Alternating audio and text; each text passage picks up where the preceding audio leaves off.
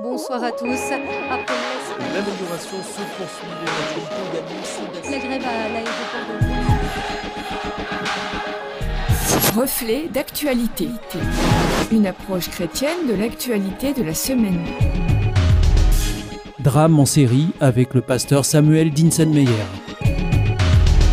Cette nuit, avec le soutien de plusieurs personnes de la région lyonnaise, nous avons accueilli 15 adultes et 4 enfants ukrainiens. En transit, ils vont direction l'Espagne rejoindre la famille. Quand ils arrivent, tout était prêt pour les accueillir avec la nourriture et le couchage, mais la fatigue du voyage les a poussés à seulement vouloir dormir. On peut le comprendre, alors qu'il est 2h30 du matin.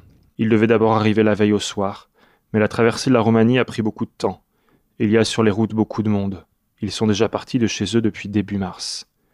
Le plus dur pour nous n'est pas l'attente, mais d'imaginer ce qu'ils vivent et ressentent entassés dans leurs quatre voitures. Leur visage, marqué par la fatigue, indique aussi toute leur détresse. Et nous On ne sait pas vraiment comment faire. On veut les accueillir au mieux, leur montrer une part d'humanité alors qu'ils fuient leur pays. Tout d'un coup, il ne s'agit plus seulement d'images vues à la télé ou sur les réseaux sociaux, des hommes, des femmes, des enfants, ici, là. Tout devient très concret. Cette détresse et les événements qui se passent en Ukraine nous rappellent aussi que dans d'autres coins du monde, ça va mal. Mercredi dernier, l'ONU s'est dite déçue de n'avoir récolté que 1,18 milliard d'euros de dons, soit un tiers de la somme espérée.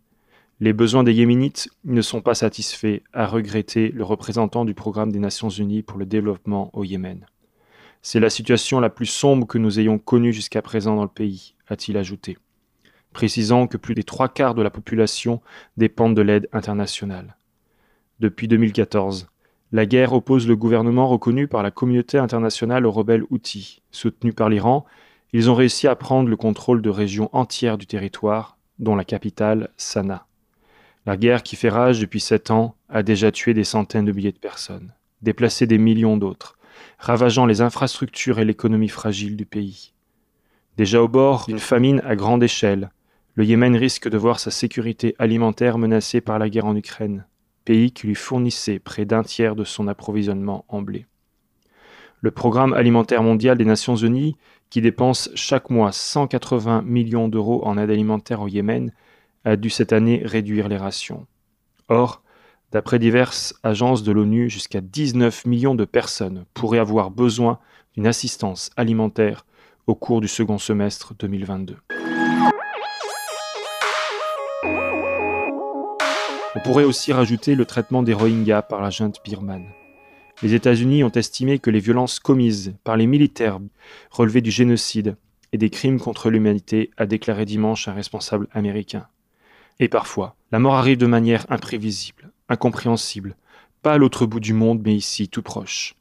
Dimanche, six personnes ont été tuées et 26 autres blessées, dont dix grièvement par une voiture qui a foncé dans une foule rassemblée pour participer à un carnaval en Belgique.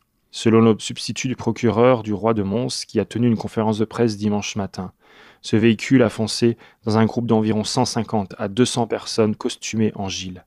La liste pourrait être encore longue de cette actualité dramatique. On souhaiterait tous que cela cesse. Alors que faire? L'apôtre Paul donne une piste dans sa lettre aux Philippiens au chapitre 4. Enfin, frères et sœurs, portez votre attention sur tout ce qui est honorable et digne de louange, sur tout ce qui est vrai mérite d'être respecté, tout ce qui est juste et pur, tout ce qu'on apprécie et estime. Mettez en pratique ce que vous avez appris et reçu de moi, tout ce que vous m'avez entendu dire et vu faire, et le Dieu de la paix sera avec vous tous. Qu'est-ce que personnellement je vais rechercher dans ma vie? Sur quoi mon attention se porte? Qu'est-ce que je vais mettre en pratique dans mes rapports avec les autres, à mon humble niveau? Une série de questions qui m'invitent à me questionner personnellement. Mais ce texte biblique se termine par cette promesse Et le Dieu de la paix sera avec vous. La paix. Ce mot résonne dans l'actualité. Une paix entre les êtres humains et une paix intérieure face à tout cela. Alors, que nous puissions mettre cela en pratique en sachant qu'il existe un Dieu qui veut nous offrir sa paix. C'était Reflet d'actualité, une approche chrétienne de l'actualité de la semaine à retrouver en podcast.